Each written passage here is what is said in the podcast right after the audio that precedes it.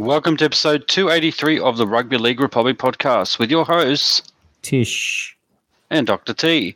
In this episode, we discuss TPJ quitting NRL, the Eels, the Matildas, and much more. Join us as we build a rugby league community for all. The Rugby League Republic podcast starts right now.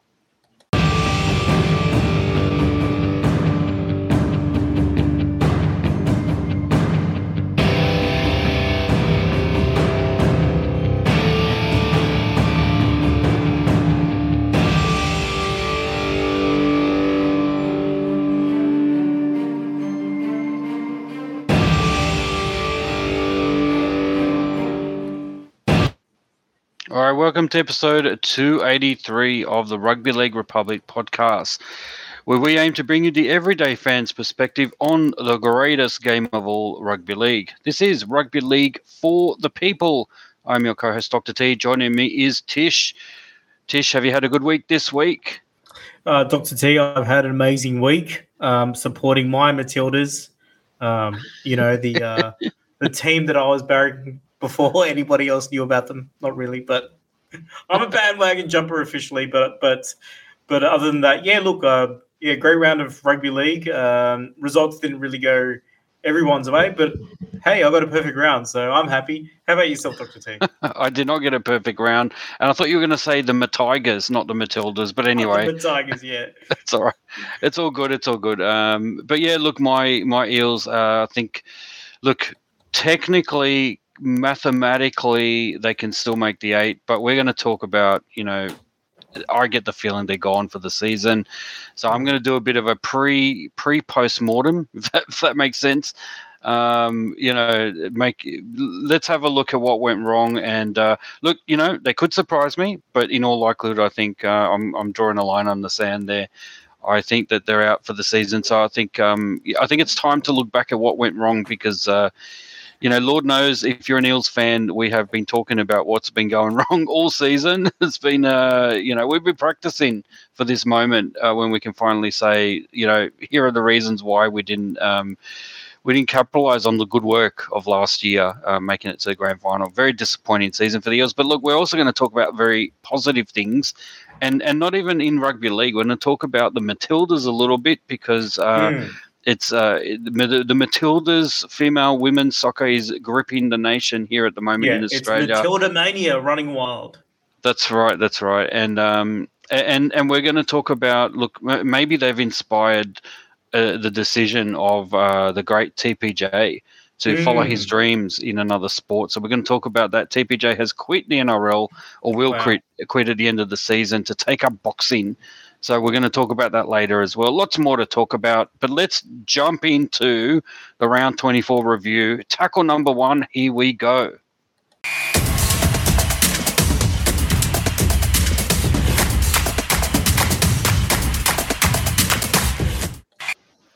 All right, round 24 started off with the Pen- Panthers 24 to 12 over Manly at Four Pines Park. The Cronulla Sharks 36 to 6 against the Gold Coast Titans at PointsBet Stadium. Uh, Brisbane Broncos flogging my Eels 54 to 10 at the Gabba on Friday night in front of 29,000 fans.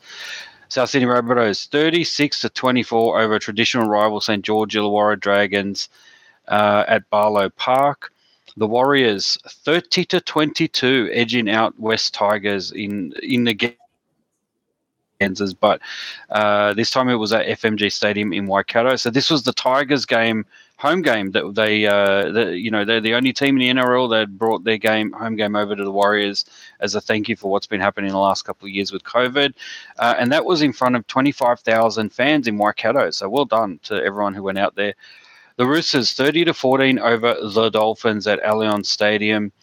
Uh, Melbourne Storm 48 to 2 against top four contenders Canberra Raiders in front of 17,000 or so at AAMI Park. And finally, Newcastle Knights flogging the Bulldogs 42 to 6 at McDonald Jones Stadium in front of 24,000 or so.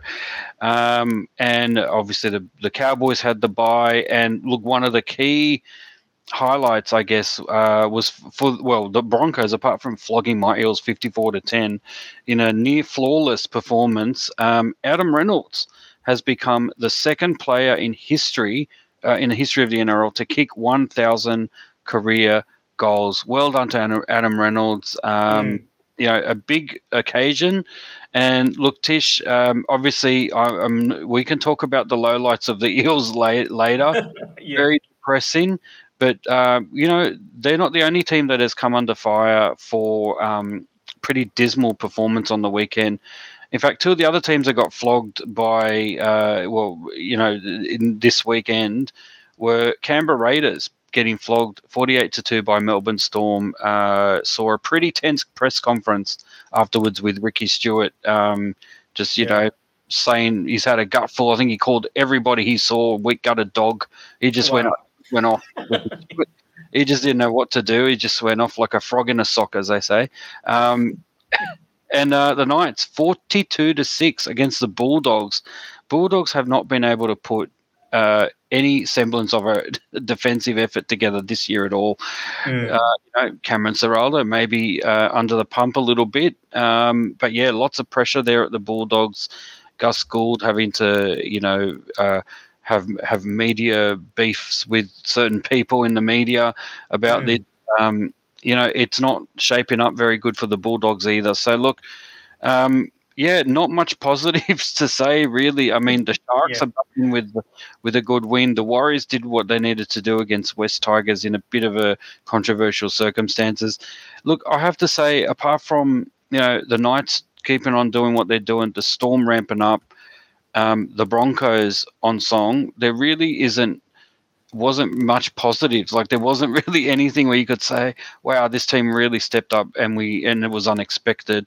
Um, the teams that are have been doing well did well on the weekend, and the teams that have not been doing well got found out. That's my summary. What about you, Tish? Yeah, well, look, well summarized. Um, let me just bring a couple of moments, maybe. Um, so I'd say, well, one moment that I thought that was uh, very interesting. But Thursday night game, we saw uh, Manly uh, with some unusual tactics, like the zero tackle kick. Uh, so basically, you know, um, you know, uh, the you know the ball was kicked to Manly after you know uh, from Penrith, and then Manly on the first tackle decided to kick it back, right? Um, uh, to you know, that's a smart initi- idea. yeah, initiate a kicking duel from the eighties, um, and then Panthers just scored because everybody was out of position on that tackle, like literally, like they ran. So, so like I thought that was like super interesting, trying new new tactics. But I think in the end, and even Daly Cherry Evans at the end of the game was like, "Well, you know, we still got a, a shot," and I'm like, I don't think you even mathematically have a shot. Um, but you know, but but I suppose you know that's that's what you've got to say. Um, so I found that great. And look, you know, you touched on it earlier, but I think, I mean, there's not a lot to be proud of as a Tigers fan. But I think one thing that I could be proud of is the fact that we did take a game to New Zealand and then um, to Waikato. Um, we had a capacity crowd. I mean, it's 25,000 seat stadium. We had 25,000 people there. And uh, throughout the whole week, um, there was like, there seemed to be added, um, you know, emphasis on like, you know, social media about, you know, uh, meeting the uh, you know community and really getting behind the team and so forth. And you know, it wasn't like when the Tigers scored that the crowd went silent. There were lots of people supporting the Tigers. Obviously, the Warriors at home, like in a, in a way, at the home ground was was great. But I think it was really good. And I think what this also shows is the lost opportunity all the other NRL clubs had of um, not taking a game to New Zealand. Because I'd say New Zealand is on is red hot on fire uh, for rugby league at the moment. You know, they've they've sort of cra- uh, you know been craving it. The Warriors are performing well, you know, but the crowds the crowds for the Warriors have been showing up even when the Warriors weren't doing well. Like I think ever since their first game back uh, last year, towards the end of last year, they've they've they've had capacity crowds pretty much every week, right? So I know we talked about it a few weeks ago, but see, I think well done to the West Tigers, and look, I think what New Zealand are doing are fantastic. And look, uh, probably in that one, here's the thing: the Warriors probably didn't play their best, but then they were able to sc- scrape through the victory. Um, so I think that's a really good sign for how they're going to get to the finals. Um, you know, the Broncos. What I've got to say, oh, I mean, just touching on the Broncos a little bit, Kevin Walters was absolutely angry throughout the whole game. So they've obviously increased their standards, and um, you know, South Sydney they they irked out a win against the Georgia Illawarra. Um, some Latrell, Mani- uh, Latrell Mitchell brilliance, um, but they seem to be hitting a little bit of form. So, look, I think we're all gearing up to what's happening in the finals, and you know, there's still a race, but like you know, obviously Canberra getting thumped uh, really badly, and the Newcastle winning quite well. Um, it's kind of um, sort of changed. A, well, I don't think there's that many changes to the eight, but definitely, you know, um, you know, so the Sharks moving up one place as well as the Raiders going down one place, and sort of you know the Cowboys also moving into ninth. So based on based on for and against, you know, the for and against that they're able to have now is is um yeah is a bit better than the Eels. So so definitely a bit of changing, and um, it's going to be interesting how we, you know, who makes up the eight when we finally get there in about three weeks. Absolutely. Look, and yeah, I think you just went through the ladder as well. I, there's there's still a little bit to to play for for the, in the next three uh, well three more rounds left to go, and uh, and as we said last week when we were looking at the the likely uh, path for a bunch of teams. Um, the only thing that's really different now is, you know, like I said, mathematically the Eels could still make it. They're two points out of the eight. They've got a pretty good for and against. Um, not really as strong as the Rabbitohs, so they're going to rely on the Rabbitohs dropping more than one game. But mathematically, even though they've got a terrible for and against, the Roosters uh, equal on uh, 10th with 26 points with the Eels. So, you know, they're back in the hunt as well. Technically, mathematically, they could still make it as well. Um, very and well, Manly even as well could could make it, but it's very unlikely. They're another point back on 25. So, a lot happening at the top, a lot happening down the bottom of the top eight, um, and everywhere in between. I think. Look, you know, we don't often do this, but I think the the the most disappointed uh, person I think in this entire round would have to be Ricky Stuart. I think uh, you had an opportunity there, and you just, you know, it was basically both teams were on thirty points, and the the uh, you know the Storm flogged them basically. Really. Uh, showed you know you're not ready yet for the top four and and uh, jumped over them to get into that top four spot, um, and so did the Sharks as well. But yeah, the Raiders look. Um, we're wondering how they got to uh, the top. They're in the top eight at the moment. They possibly could miss out. They might not, but they're currently on a negative 124 and against, which is way lower than any other team. Uh, it's unbelievable. So yeah, Ricky Stuart gets the most disappointed uh, person of the week of the round award, if there is one. Um, and yeah, there's quite a few other happy campers there in, in the top eight at the moment. Um, but and we are going to talk about later, uh, I guess, uh, the uh, you know what's happening with um, with the eels. But before we do, let's jump into some of the big news that's come out. Uh, I think today this one came out. It's about TPJ, and we are on tackle two.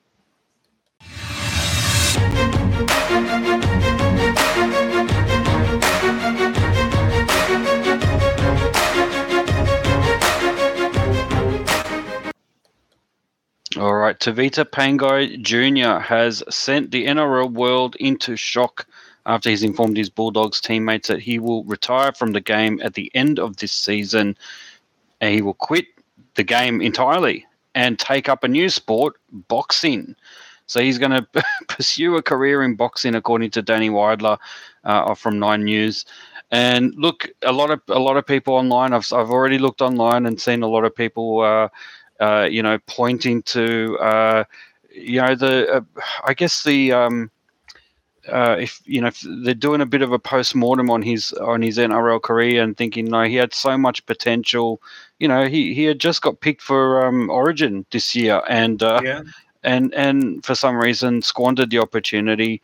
Uh, you know, a lot of people blaming him him obviously. Uh, you know if, if you're if you're a difficult player to coach if you keep making the same mistakes over and over again it's uh, it's it's very difficult to to progress you know in in any kind of uh, endeavor.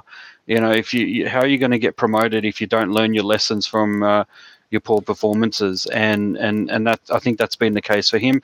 Um, and and of course, a lot of people would would say, well, isn't that the point of having coaching staff? And uh, you know, at some point, others have to be uh, also responsible for trying to shape the careers of these players. You know, like you, you're you're investing time and effort into every single player on your squad. Uh, and when you've got someone who's a beast like TPJ, um, you know, yes, of course, you've got to take responsibility individually for your career.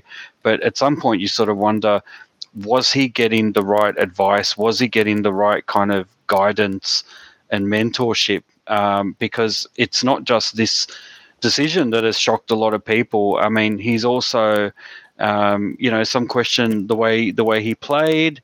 Um, his decision making on the field was questionable. One wonders whether he was uh, given the, the care and attention that he needed to kind of um, overcome those obstacles and improve his performance. So look, yeah, a lot, lots of different uh, points of view that I've seen, uh, you know, on online about about what's been happening, but um, but one in particular that I saw that um, uh, you know, I wonder uh, you know, I wonder whether this is true or not. But well, actually, before I do that, let me just jump to your views. Tish, what are your views of TPJ? Are you disappointed that, that we're not going to see the best of him now?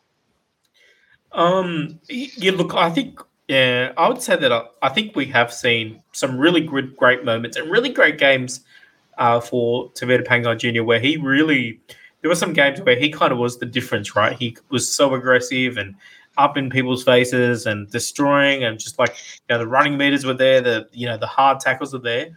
So i think i felt like i did see him play at his best but probably what he probably lacked was the consistency right um, of being able to produce that week in week out. And perhaps you know the expectation of doing that week in week out um, might also be a bit of a, a factor for him as well right? Like you know it is you know when he plays at that very high level um, you know, I don't think it's fair to necessarily say that he keep playing at that level every week, week in, week out.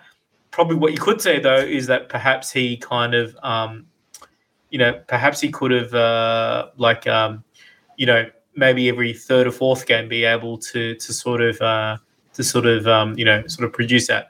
But in saying that, you know, he wants to go out and um, you know pursue you know a future in boxing.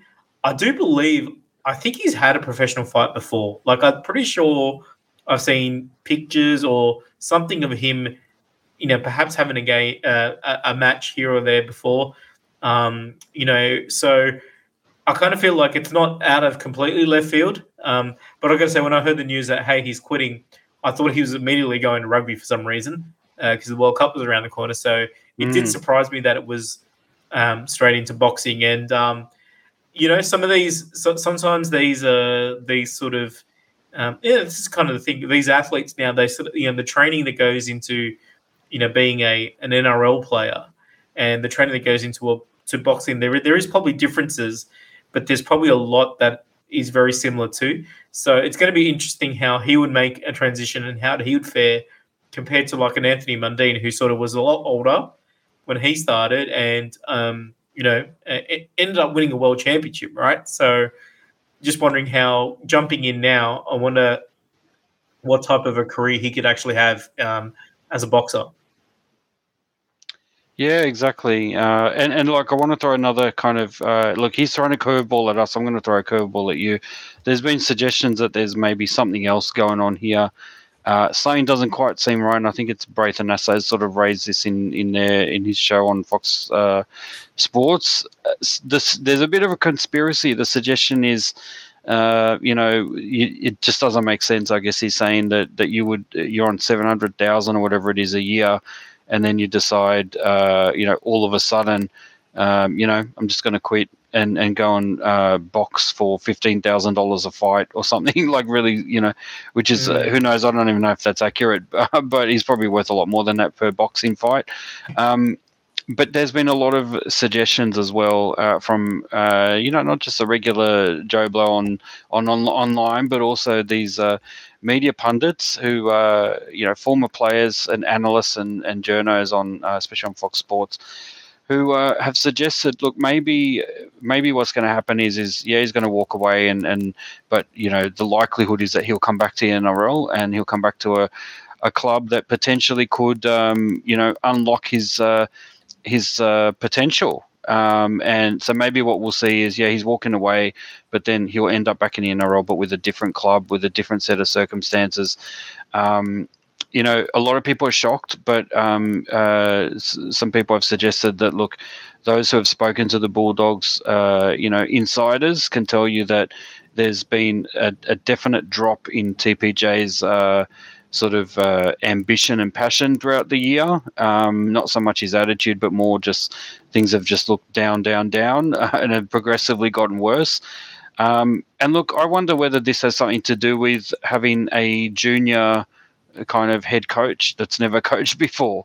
Um, you know, there's also a possibility that that uh, he's just not getting the the coaching kind of that he wants. Maybe look, they do often say, Tish, don't they, that you know you don't leave an organization, you leave a manager.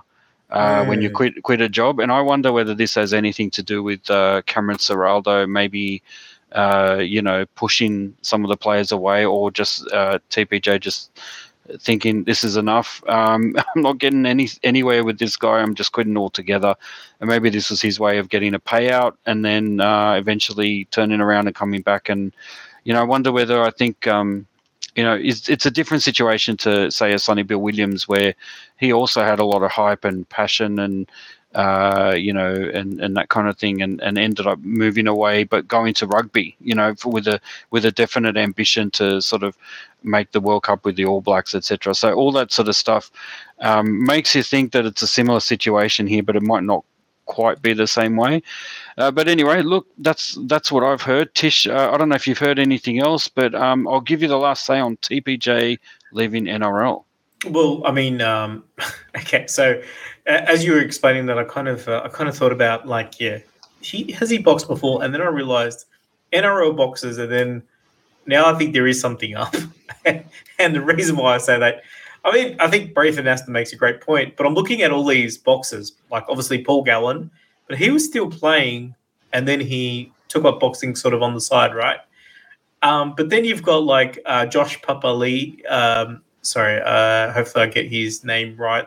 Uh, Papalii, uh, you know, he's done a back. Uh, Junior Barlow, he's he's had a boxing fight as well. Um, even even the guy from uh, Manly, uh, you know, the the front rower there as well. Um, so they've, you know, they've pursued boxing. Nelson Asofa Solomona as well. So, so you know, a lot of these players um, seem to be actually um, wanting to pursue boxing, but that they kind of um, still play in the NRL. So it is a bit odd that he is just quitting the NRL and just taking up boxing like straight out, right? Um, so yeah, look, maybe he's very unhappy at the club, uh, which could be understandable. I mean, um, look, I suppose they're not coming in wooden spoon. That's Tiger. So, but but you know, I think I think when it comes to uh, yeah, I, I, think definitely there could be something up. I don't know what club he'll go to because he's you know there's been drama obviously with his exit from uh, Brisbane, and now you've got a bit of drama here potentially. So I don't know how he would fare getting to another NRL club. So perhaps a different code, or perhaps going to Super League. I think that's all he could do. Whatever it is, I just hope for his sake he could figure figure it out um, and and he does what makes him happy, and uh, and that's all we could uh, hope for him. And uh, yeah, look uh, for me, I thought I thought he's a great player. Um, but yeah, I just you know the level that he played at, um, there wasn't too many people that can match him when he was on on his best day. De- definitely have to give him that. Absolutely.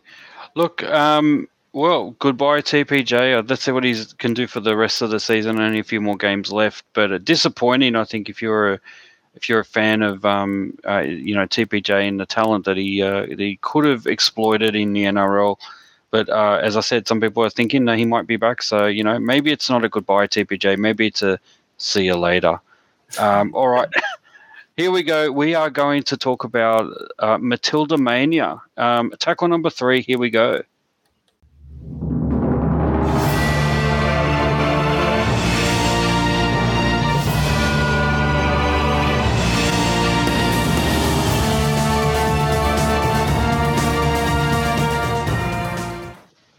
All right, some inspiring music there. that brings us into the Matildas. Look, the Matildas. Why are we talking about women's soccer when we are an, a rugby league podcast? Well, I think. I think it's like the elephant in the room. You just can't avoid talking about it at the moment, and it would be remiss of us to not even mention, a, you know, tip of the hat to what's mm. happening in the world of soccer because it potentially it gives us a little you know we'll, we'll, talk about what's happening and then we'll talk about how how can we learn from that what's happening and what what does it mean for rugby league and women's rugby league in particular. Um, and i just thought i'd start with look we we obviously everyone knows we're hosting uh, well we co-hosted with new zealand the world cup. We are now at the final stages of um, uh, semi-finals basically at the moment. In fact i think i just saw earlier tonight we saw Spain advance to the final of the World Cup with, uh, uh, I think, a two-one win over Sweden. So, uh, and the the next game we're going to see is uh, well, by the time this is uh, published, we will know who the winner is. Hopefully, the Matildas will have won against England in the other semi-final, which means that we'll we'll be uh, facing Spain in the final if all goes well. But if not, it doesn't really matter. Matilda's mania is yeah. what this is about, uh, regardless of their performances. Um, you know, there is no doubt at all, and the numbers are very clear that uh, the Matildas have definitely captivated Australia. Um, the imagination of Australia, they have played out of their skins. They have been, you know, equal parts frustrating and uh, and awe-inspiring to watch as almost every single soccer game is for those of us who enjoy it and uh, as much as we do maybe rugby league or even those who don't even casual fans have been really getting into it. But there's yeah. one one thing that we've seen recently that has really showed us look the numbers are all showing us that this is uh, the real deal. Uh, and what we saw was at Sunday night's game against France when uh, the Matildas won a, an epic game, uh, went into uh, penalty shootout, which was ended up being, I think, the longest penalty shootout in, in FIFA World Cup history, men's or women's, uh, where it was a uh, you know a total of I think twenty shots at goal. Yeah. Um, they were running out of players. They were they they were on their last players, and and they would. I don't know. Actually, I don't actually know what happens if they all eleven players uh, on uh, that are you know active uh, have taken a shot at goal. I wonder if they, they go to other reserves or, or maybe they just keep going and uh, player number one gets another shot again. Who knows? I, I don't know. We almost got there, but no, Australia uh, ended up winning that one, which was fantastic. But but the reason why I wanted to mention it is their TV ratings. Now, I know in rugby league terms, we often talk about TV ratings as one of the key indicators of, you know, look, it's one of the key things that you would look for in increasing your TV broadcast rights deals. It brings in money if you know how to um, analyze it right and if you know what it means for your your customers, etc look, the Matildas. It keeping in mind this was just a a quarter final. We're not even talking semi final or final. It's just a quarter final. Um, it hit a peak TV audience that game, uh, uh, Australia versus France, of 7.2 million people. Um, an average of 4.17 million tuned into that quarter final. Um, Amazing and, and also uh, Seven Network also had a uh, record 472,000 viewers that streamed the game on their digital platform Seven Plus. So when you add all that up together, uh, it's a massive amount of people that watch the game. Um, when you put it into perspective, though, it was uh, the only, it was the most watched event in Australian TV history yep. uh, after after Cathy Freeman's iconic 400 meter race at the Sydney Olympics in the year 2000. So, and at that time, they recorded it as 8.8 million yeah. viewers. Um, Which there was only 9 million, 9 million people in Australia at that time, right? no, oh, no, no, okay. not quite, not quite, not quite, not quite. Um, and and you know, again, putting it into perspective, it it also that quarterfinal surpassed the 3.6 million who watched Ash Barty win the Australian Open final last year. Um, and obviously, you know, a lot of people have said quite astutely, of course, that, um, you know, isn't it interesting that women's uh, sport uh, occupies those top three positions in, in terms of most watched events in Australian TV history. Um, and and look, there's also suggestion that we could see that by the time this goes to goes on air, we could see that that record could actually be smashed. Uh, you know, Australia v England in a semi-final, all to play for for the World Cup final. We've already beaten our personal best. We've never gotten this far before in a women's World Cup uh, match a World Cup tournament. And, uh, you know, is it possible Cathy Freeman's record could be broken and we could be seeing the Matildas uh, having not even won the cup yet, already smashing those TV ratings? And look, uh, and there's probably more stats that I could look at, but really, I think that's enough there to sort of say, look, we're talking uh, a team that has captivated this nation more than any other sporting team in Australian history. Um, why is the question. you know, what is it about the Matildas? Not that long ago, they they didn't have much of a following at all. Um, you know, they're not as successful as as some other. Um, you know, sporting teams that they've got nowhere near the pedigree of the Kangaroos, um, the Wallabies, the the Green Caps, uh, you know, the Baggy Greens, whatever we call them, the Australian cricket team, the men's mm. cricket team in particular. Um, nowhere near the history. You know, the, you can look at the netball as well, the opals, the diamonds, the basketball, the boomers. You know, the Matildas. If you would have, you know, before this tournament, and you know, certainly a few years ago, you would sort of think, you know, they're not. They wouldn't even be in maybe the top ten. Mm. Uh, of the best sporting, uh, you know, or, or, most popular sporting clo- um, uh, outfits representing Australia in various the various sports that, that are quite popular.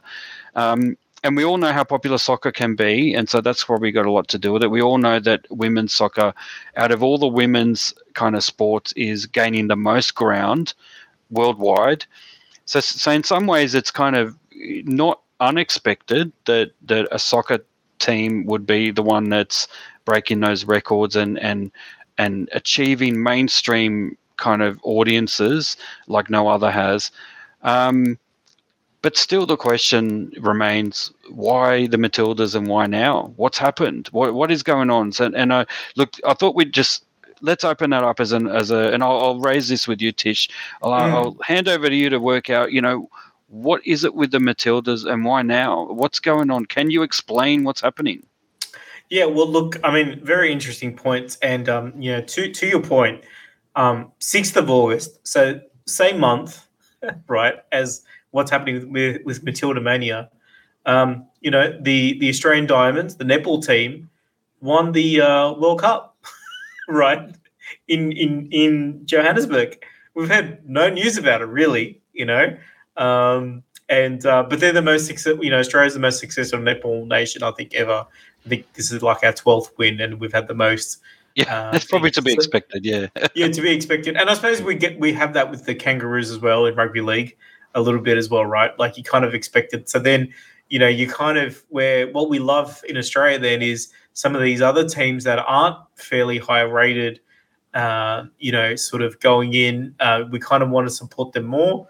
You know, sometimes you know you might even argue that say the Wallabies are kind of a bit more loved than the Kangaroos a little bit because we kind of you know have to really fight hard to be, you know, sort of well, right now I have to fight really hard to even be in the top ten, right? So, so, um, so that's where. So I think there's a bit of the underdog story that comes into it, um, and I think also like uh, you know the position of the Socceroos because, I mean, you know the so- the Socceroos, we have a lot of hopes and dreams of winning a World Cup, right? But we kind of know it's maybe never going to happen for the men's team. And for the women's team, I mean, they are sort of ranked 10th, I think it is. So they, they are ranked a lot higher than what the Socceroos are, but they're still not, you know, one of the top sides at the moment. And here they are getting to the semi final. So it is super exciting, right? To see, um, you know, the underdog story, a team that didn't really have too much of a profile before this going in here. And now we're hosting this tournament, which we're getting record crowds at, which I think is unbelievable, right? And um, not just Australian records, but I believe there were some um, international records that were also broken as well. Um, so just getting that focus and Australia being like sort of the launching pad for the Women's World Cup, right? You know, in, in terms of turning this into sort of a mainstream sort of thing, and it's exciting. And I've got to say, the quality of football has been amazing. Like I do, I kind of wonder, like, can these guys, can these girls actually get the soccer ruse as well? Like, they're really skillful, actually. You know, so I think there's that. Um, and I think also um, the personality of Sam Kerr, right? So Sam Kerr is obviously the person that everybody knew. Um, you know, she's sort of gone out there, done amazing things. Now people are saying, "Oh, is she overrated? Is she overshadowing the other players? Maybe her injury has made it so that the other players have a bit of a chance in the spotlight." You know, I think she's coming back from injury. I think we are already being a bit too harsh on her, right? Sort of thing. Um, but I just love the personality, right? Um, you know, she comes in. Oh, the crowd goes nuts every time the the the um, you know we see her on television. She comes in, she kind of changes the game, but she's also letting the other players around her shine as well. And I think you're seeing the personalities. I mean, the goalkeeper that we have, just her, you know, her her demeanor during the whole uh, penalty shootout, I thought was fantastic um, as well. Like you know, and then her taking a shot early, missing it, and then being able to save one back. Like I thought it was just an incredible story, right? And then some of the others, like you could see, everybody's got a bit of personality, right? You know, um, to it. You know, there was the, you know, there was the other one that, you know, the one that scored it was like a Sydney FC player. So I think all those type of stories we're starting to hear about these players' profile. You know, they don't seem to have like you know um, uh, beat up somebody at a nightclub uh, over the weekend type scenarios that our real players seem to have. So you know, we kind of you know a bit more sort of clean that way as well. So yeah, and I think also uh, look the game on Saturday night against France. I think France was a great opponent for us. They're ranked higher than us. Um, that they seem to have uh, you know a, a team uh, full of lots of skill as well. Um, they have an incredibly handsome uh, coach, uh, which got pointed out to me about a hundred times during the game. Um, you know, and like, uh, yeah, it was just, it was just like, um, it was great. And how Australia had to fight, you know, uh, Fowler, she she missed probably about ten opportunities, but you could see her really trying hard. So you kind of, you know, you don't want to like say anything. And then, you know, France scored, they scored one, but then it got pulled back because, you know, um, because their the captain, who was like, you know, like three times the size of everybody else, was like pulling people down, you know. So I think I think just the drama of it was was fantastic too. So look, well done the Matildas, and um, yeah, I think what we could, yeah, I, I think that's what it is. I think a the underdog story, b you know we could um, we could sort of live our Socceroos dream through the Matildas, right? Three, I mean, we're probably not going to get a World Cup in Australia because uh, we already have the stadiums and there's no building project projects to um, you know take bribes for. Um, so we've got that going on, and then and then I think also because like uh, yeah, and, and, the personalities that are there, right? I think um, you know you always need to have that one person who sort of breaks through. That was Sam, and now you've got other people becoming a household name. And uh, who knows? Like they keep talking about, oh, all these young girls and guys are going to be living the dream. They're going to be watching this, and one day they're going to try to replicate it. And that's true. Like I think the um, the audience. I mean, you you called it last week as well. The the ticketing pricing, right? Making it affordable for people to go watch. I think that's probably one of the most important aspects of this, right? Because um, this is why you have low ticketing pricing because you want people to experience the game, and then it's the experience that actually turns them into fans. Um, you know, it's it's not all about just making the money now. It's more about um, trying to build the game for the future. And I think I think they've done a great job. Um, you know, uh, Mr. Uh, I am Qatari uh, and and his group of organizers. I forgot his name, Mario or something. Oh yeah, yeah, yeah. It's got an interesting Italian name, but uh, look, um, yeah, look, I, I think, I think you're right. Uh, you know, the phrase "you got to be in it to win it" sort of applies here. If you don't get Gianni people into Tino, so that's it. I'm sorry. Yeah, that's it. Yeah, if you don't, if you don't get people in to the stadium with low, uh, you know, you know, if you kind of um, look, it is about the experience. If you don't get people in there, they're not going to experience anything, and you can't really convert fans, can you? So all you're going to do then is have like like the NFL does and others, where big events uh, at a premium and a humongous cost, and and only the rich people get to go. And it just becomes an event, but not really an event that is about the fans. It's an event that's about the high end of town. And I think the the difference here, and this is something to be admired about the game of soccer and what they've tried to do here, is to lower the the bar in terms of making sure they can get as many people in, spread the you know the experiences around. We got to go um, go to to a game uh, early on. Uh, actually, it was a France game, France and Jamaica, and it was it was awesome, great experience, um, and it was so good to see. I didn't know there were that many French people in Australia. they seem oh, to yeah. all be there. They seem to all be there in that stadium, uh, but there weren't that mm. many in even compared to just the regular fan. And I think that's um, you know, as casual as these fans might be, maybe they don't know about the the full, uh, you know, mm. the details of the game and all that kind of stuff. It's just Were good to. Bush as a as a in the canteen. Look, there were a lot of um, escargot uh, snack packs.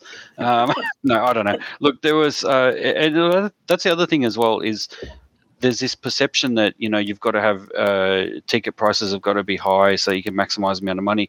But even if you have low number of like low costs to get in, people once they're there, once they experience the the thrill of everything, they might they might uh, dig a little bit deeper into their pockets to get something to eat something mm. special. Mm. And, and at the end of the day, that all adds up to the revenue, doesn't it? So if you're looking mm. at revenue at the ground, you know, get more people in there and they're more likely to, you know, buy that extra beer or whatever it is. So like really, you know, and they're not there at all, they're not going to buy mm. it, aren't they? So it's kind of exactly. obvious. But let me just say, let me just end this uh, sort of in terms of what the Matildas – have done to captivate the imagination, you know, and also what the organisers have done to make it kind of affordable, which is again admirable and something that rugby league and the NRL should definitely take to heart, especially when we're talking about, you know, thinking about the grassroots, thinking about the um, the supporters and, and and all that kind of stuff. You know, definitely there's some lessons to be learnt there. But but there's another one that I've noticed that, that I well I, I, didn't really know. And once I once I uh, it got pointed out to me, I, I don't remember where it got pointed out. It might have been just a comment I saw online. I never looked at any of the games that I've watched uh, with the soccer again in the same way. And now that I see it, it's very hard to unsee it one of the things that I think is very admirable about this entire World Cup uh, that, that I've been watching, um, but in particular the Matildas, in particular the Matildas, one of the things that is admirable is that there is a very minimal amount of what we in uh, we refer to in soccer as diving. Mm. if and I think that's something that really connects with Australian audiences and the average punter is uh, you know and that's kids families everyone is that we really can't handle seeing professional players dive around when they just get tapped mm. a bit of a love, love tap and and they just roll around like uh like uh what's his name Neymar rolling yeah. around like as if he's uh is been um you know possessed by a demon um mm. it's it's not on and people hate it. They hate it in the men's game. And someone yeah. pointed out to me, look, if you remember just the World Cup that just went went by last year with uh, with uh, you know Argentina winning um, the FIFA World Cup, it's it's night and day in terms of what you're seeing with the women's game. There's hardly any diving. When a player does go down and holds her face because her ankle got hurt a little bit, although it looked like it didn't, um, the crowd get stuck into them. They have been booing players who look like they've been, you know, milking uh, a bit of extra yeah. time on on the ground. Um, in many ways, it's a bit off-putting, but also good on you, crowds, because the, one way to send the message that we don't like this kind of the lying and the the lying down, the diving, all that kind of stuff is is to just boo players that do that. You know, they'll get the message quick smart that we we can see right through them. Um, mm. And I've got to say that is one thing that I think. You know, in terms of why the Australian audiences have been captivated, it is a lot to do with, you know, the integrity of the players, the Matildas. Uh, they they they're all heart. They're trying yeah. their best, and and they're not. Um, there's no gamesmanship as far as I can see. There's there's just a lot of, you know, hard and fast. Get stuck in there, put your body on the line. Um, even for players like Sam Kerr, who is well well known as one of the best in the world, and uh, she puts her body on the line, even though she's injured. you know, like Yeah. how could you not admire that? And I think that's um, I think She's that's the a great Johnny thing. Sattler of uh, of the Matildas, right? She is well, well, and we'll talk about in a minute. Mitch Moses, she's the Mitch Moses, really, because he's also played with a broken cheekbone. It's a bit like that, isn't it? Look, but yeah, that's look, that's Mm. I'll, I'll end my comment on that because I think that's something that we could definitely, um, you know, in terms of what people are seeing, I think that's something that we should play up in terms of the women's NRL, for instance. Yeah. Um, you know, play up the fact that the, this is a tough sport. It's tough for men, and it, it's kind of even more tough, I guess, for women in terms of, um, you know, their their body being banged about and and not having as much strength in muscles as the men would. But Mm. they still get out there. They still get stuck into it. They put their bodies on the line. It's a really brutal sport, rugby league, and at that level as well, even in the women's game. And I think that's something that we should admire. Um, you know that that these are people that are they, they get stuck in there. They're not trying to shy away from a uh, from a from a challenge and from a collision, and and they do it because they love the sport. And I think that's um you know um also just the good camaraderie. There's a lot of positivity around the Matildas, and, and I think the right things are being highlighted and, and people are noticing. So, look, that's my final thought about what's the secret to their success. Tish, I'll, I'll hand it over to you to wrap that one up and then we move to the next one. Yeah. So if I could summarize, I think it's uh, basically uh, Australians, uh, we're lactose intolerant. We don't like milking. Yep, that's exactly right. All right. Speaking of that, then. Oh, sorry. Did you have something else to say? Oh, I was going to move No, on. that's it. That's it. That's Yeah. it. That's it. All right. Let's go tackle number four. We're going to talk about my eels. Here we go.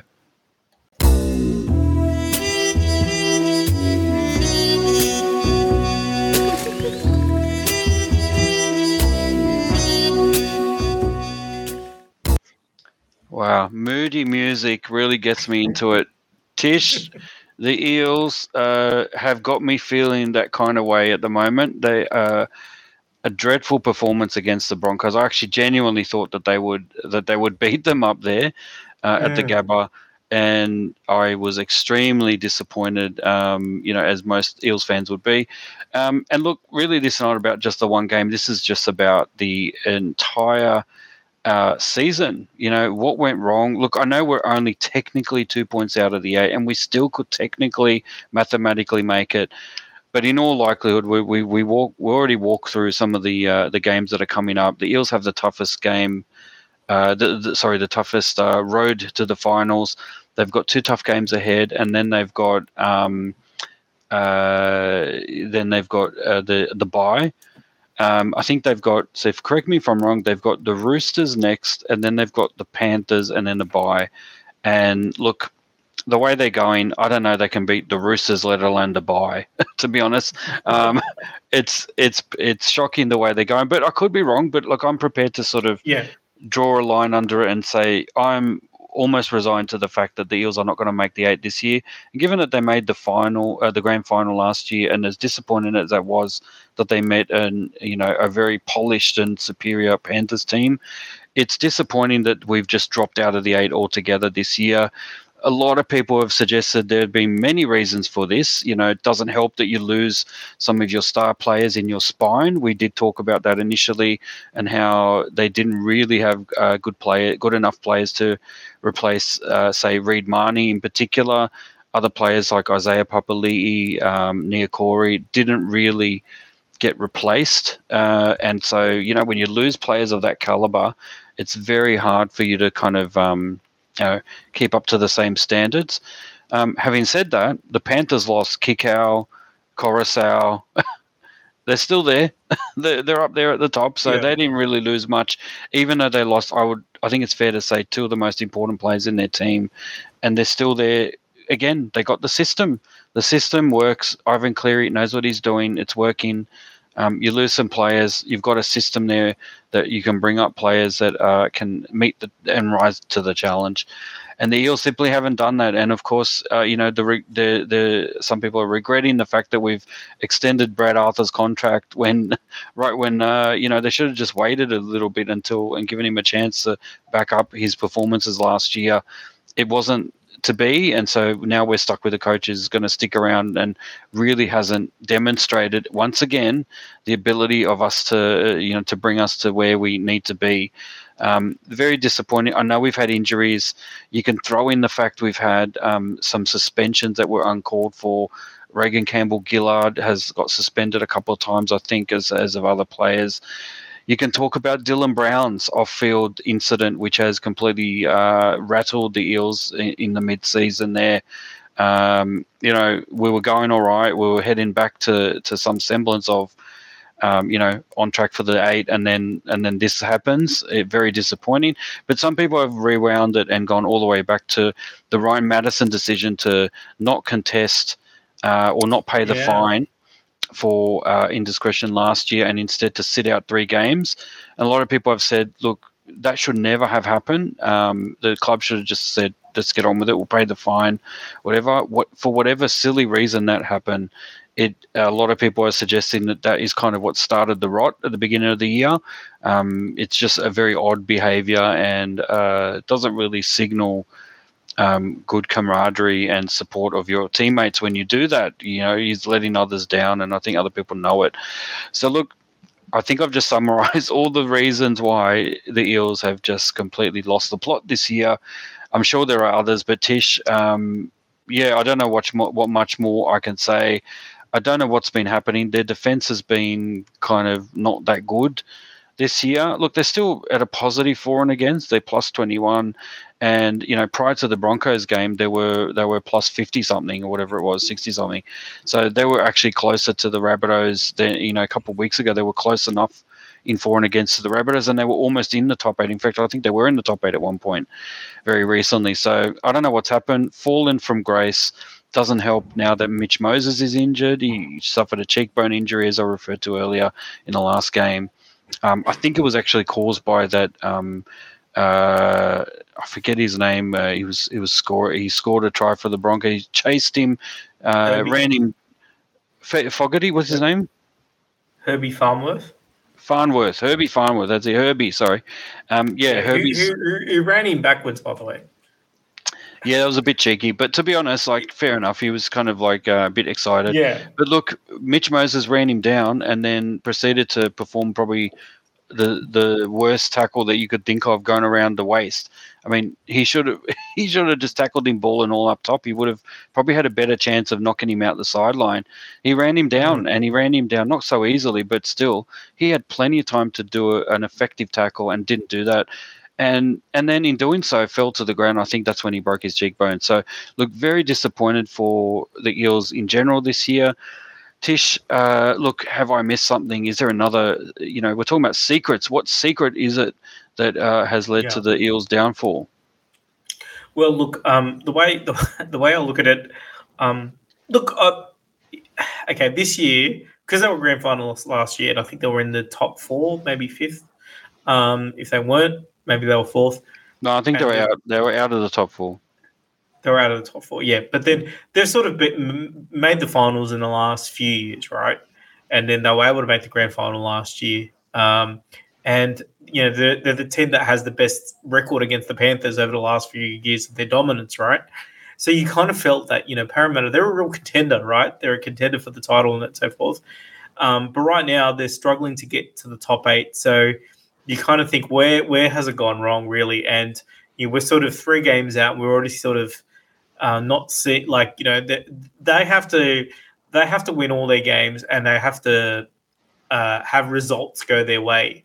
So that is a big fall, really. And then, so what can you say? Well, I think the first thing you could say is that the uh, the premiership window for them has closed. Unfortunately, they're going to have to do some roster changes, and they'll really have to change things up to get back to being a finals contender, and then taking that extra step to uh, you know to actually to actually win a premiership. Like I feel I feel like um, okay, so the Reed Mahoney situation. Okay, look, Reed Mahoney and you know Koroisau are very similar. Same thing with you know Kikau and say um, you know Isaiah Papali'i, right? Um, you know it's kind of like a very similar thing. But obviously, you see the Panthers bounce back, bounce back with their system. But then you think, okay, Parramatta were not able to bounce back.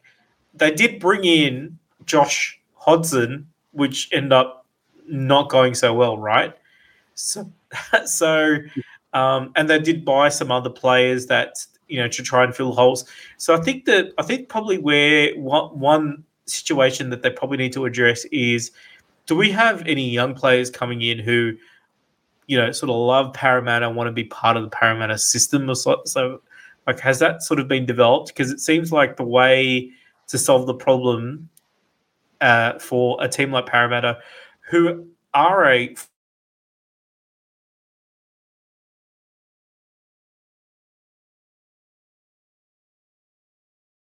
bit. And you sort of compare that to like, um, you know, uh, Melbourne, right, where they sort of lose players, but then they've also got young crop of players coming in. You could actually say that about Brisbane. Like, how many of those players from Brisbane, their first club was the Broncos, right? So they seem to be doing that as well, and they're on top of the ladder. Um, you know, the Warriors. I mean, so many New Zealand-born players are playing for the Warriors as well, right? Um, mm. And you're going to see that with the Panthers. So you got to see that that really where Parramatta probably needs to sort of shift a little bit is to try and not necessarily work on the next big signing, but really build a system up a little bit, you know. And I think they actually had success doing that a few years ago when they bought in Mitchell Moses, but then Dylan Brown was like a Parramatta Eels uh, produced player. So it was Reed Mahoney, and so it was you know sort of you know Gutherson sort of had one game for Manly, but he's kind of been uh, a Parramatta Eel for the rest of it. So I think they've got to get back to that a little bit, being you know uh, the club that sort of people find their home in the NRL for playing, and I think that's going to bring that's going to take that Ryan Matterson attitude. Can I say that? Where it's um, you know career over the team a little bit, or or fight over the team. I think that that kind of stuff has to not be tolerated. And you know, the final thing I'd say about Parramatta, I think in a way, I, I actually I, I, kind of disagreed with you about whether Brad Arthur is the problem for a long time, but I think I'm actually turning around. I'd say that he's a great coach and he's got he's done a phenomenal job getting his, the best out of his players. But the real thing they lack for me is standards, right?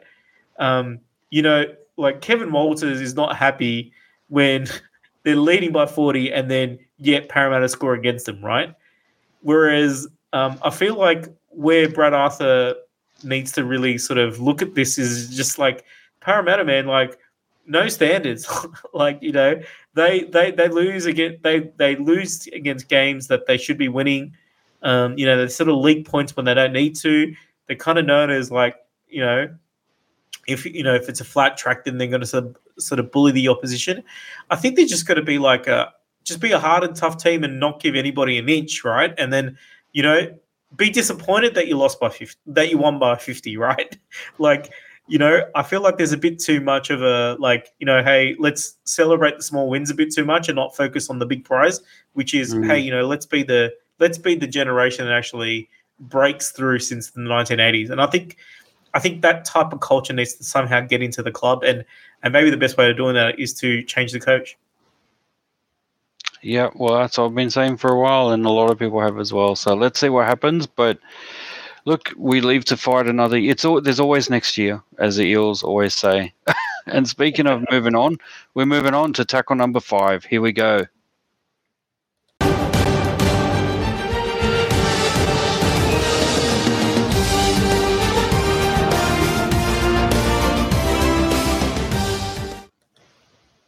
All right. Payne Haas has re signed with the Broncos on a mega $3.5 million deal that will see him become the richest Broncos player in history. Um, he uh, his new deal will see him earn up to 1.2 million per season, making him the highest paid Broncos in the club's 35 years. He was already signed for 2024, but now his new supersized contract will see him remain at the Broncos until the end of 2026. And we're going to see that announced uh, officially within the next 24 hours. So by the time this gets out, hopefully it's an official one. Um, and look, you know, you remember that he has been previously linked to uh, rugby, uh, in particular the Western Force uh, team in Super Rugby, and so thankfully that didn't happen because I think he's got, uh, you know, a great future ahead of him in rugby league. Um, not much more to debate here, but look, Payne Haas mm-hmm. Back with the Broncos will remain there, and he's going to be handsomely rewarded. What are your thoughts, Tish? Yeah, well, look, uh, great day for Payne Haas, great day for uh, the Brisbane Broncos, great day for rugby league. Because I've got to say, I feel like every year we've talked about Payne Haas's contract, right? Is he like unhappy, not happy? Like he even got booed by, by the Broncos, um, you know, because he asked for too much money a few years ago and all this kind of stuff. So um, I think great to see that he's actually like, you know, locked in his future. You know, he's going to be a Bronco till 2026. Um, and look, he's been playing fantastic, right? You know, he's been part of a winning team. I think things are happy, things are looking up. Um, let's hope he could uh, replicate that for New South Wales and help us win another Origin. I hope so too. And look, um, well, without any further ado, let's move on to tackle number six tips for round 25.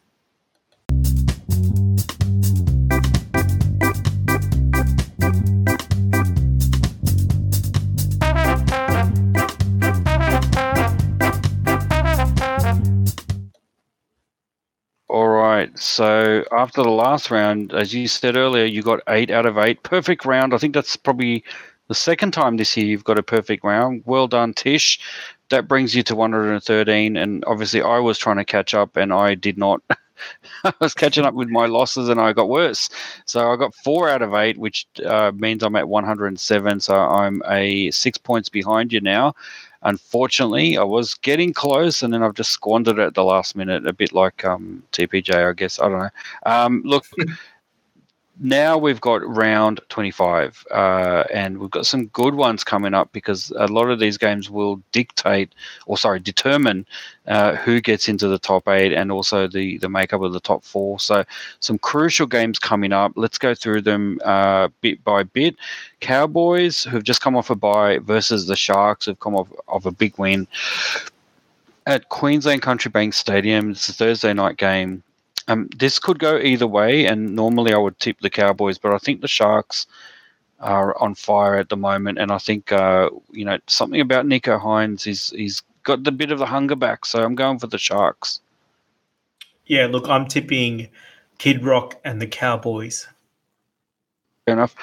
Warriors versus Manly at Go Media Stadium in Auckland. I think the Warriors are going to win this one.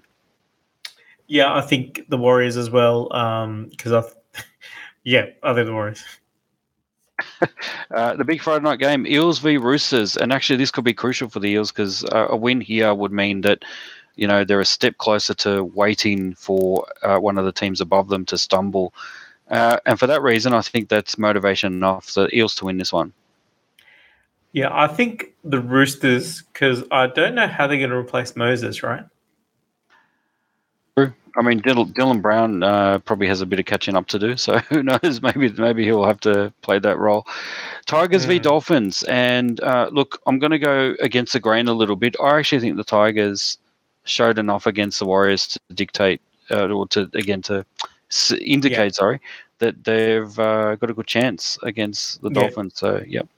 I think so too, but I don't think they they they've got it in them to put two decent performances together. So I'm going to tip the Dolphins. Wow, there you go. Titans v Panthers at Cbus Super Stadium Saturday uh, twilight. Panthers, I think, will easily win this one. Yeah, I think uh, the Panthers as well. Dragons v Storm at WIN Stadium on Saturday evening. I cannot see the Dragons winning this one. They had an opportunity to be a bit of a disruptive force last weekend, but they didn't uh, weren't able to do it. So I think they won't be able to do it again. Storm to win this one. Yeah, look, I'm going to tip the Storm as well. Look, traditional rivals after the '99 Grand Final, uh, you know, but uh, but uh, yeah, Storm, same result as as '99. um, Newcastle versus the Rabbitohs at McDonald Jones Stadium Sunday 2 p.m. is going to be a crowd. In fact, I think I saw somewhere that it's already sold out. So the Novocastrian mm. are going to be there in full support and I think they will be able to bring them home. So the Knights to win this one. Yeah, this is going to be a great game, great atmosphere, and I'm going to tip the Rabbitohs. I just think on a day game, um, they could. Uh, I think that, that they'll definitely know how to put on some points. And finally, uh, the Ricky Stuart Cup Raiders versus Bulldogs at GIO Stadium Sunday at 4 p.m. I think the Raiders, despite the disappointing performance last round, are going to turn it around. The Bulldogs are probably struggling. The only team struggling even more than Ricky at the moment. And uh, I think for that reason, they'll win. And uh, yeah, a crucial win it will be because it will uh, propel them back up the ladder a little bit. So, Raiders for mine. Yeah, so I'm just going to do some maths. So 48 minus 2, 46, 42. Okay, so I'm going to tip the Raiders by three, maybe? Right. or three or three hundred. You just never know. Three, three, three hundred. You don't know, but like, um, look, at least Ricky Stuart will be accurate when he will call his opposition dogs this weekend after in the press conference. That's right. Like I said, it's a Ricky Stuart Cup for many reasons. Um, look, the Broncos have the bye, of course, so it really is all about the the Panthers needing to win in order to stay top of the table. At the moment, they're top just because of their for and against. Uh, in fact, let me just double check what their for and against is before we wrap this up because it must be pretty close. Oh no, it's not. They're, they're 289 plus, and then uh, Broncos 213. So I, I, think it's unlikely that they'll surpass them for the remainder of the year. But there you go. Look, and that is it for this podcast. We've it's been an epic one. We've talked about a lot of things close to our hearts, the Eels and the Matildas for one. But look, have a good week. Hopefully, everyone gets out there and watches a game and supports the NRL, supports rugby league wherever you are across the world. Tish, over to you to wrap this one up. Well, thank you, Dr. T, and I'd like to thank everybody for listening. But that's all the time that we have for this edition of the Rugby League Republic.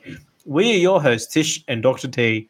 Join us next time on the Rugby League Republic. Bye for now.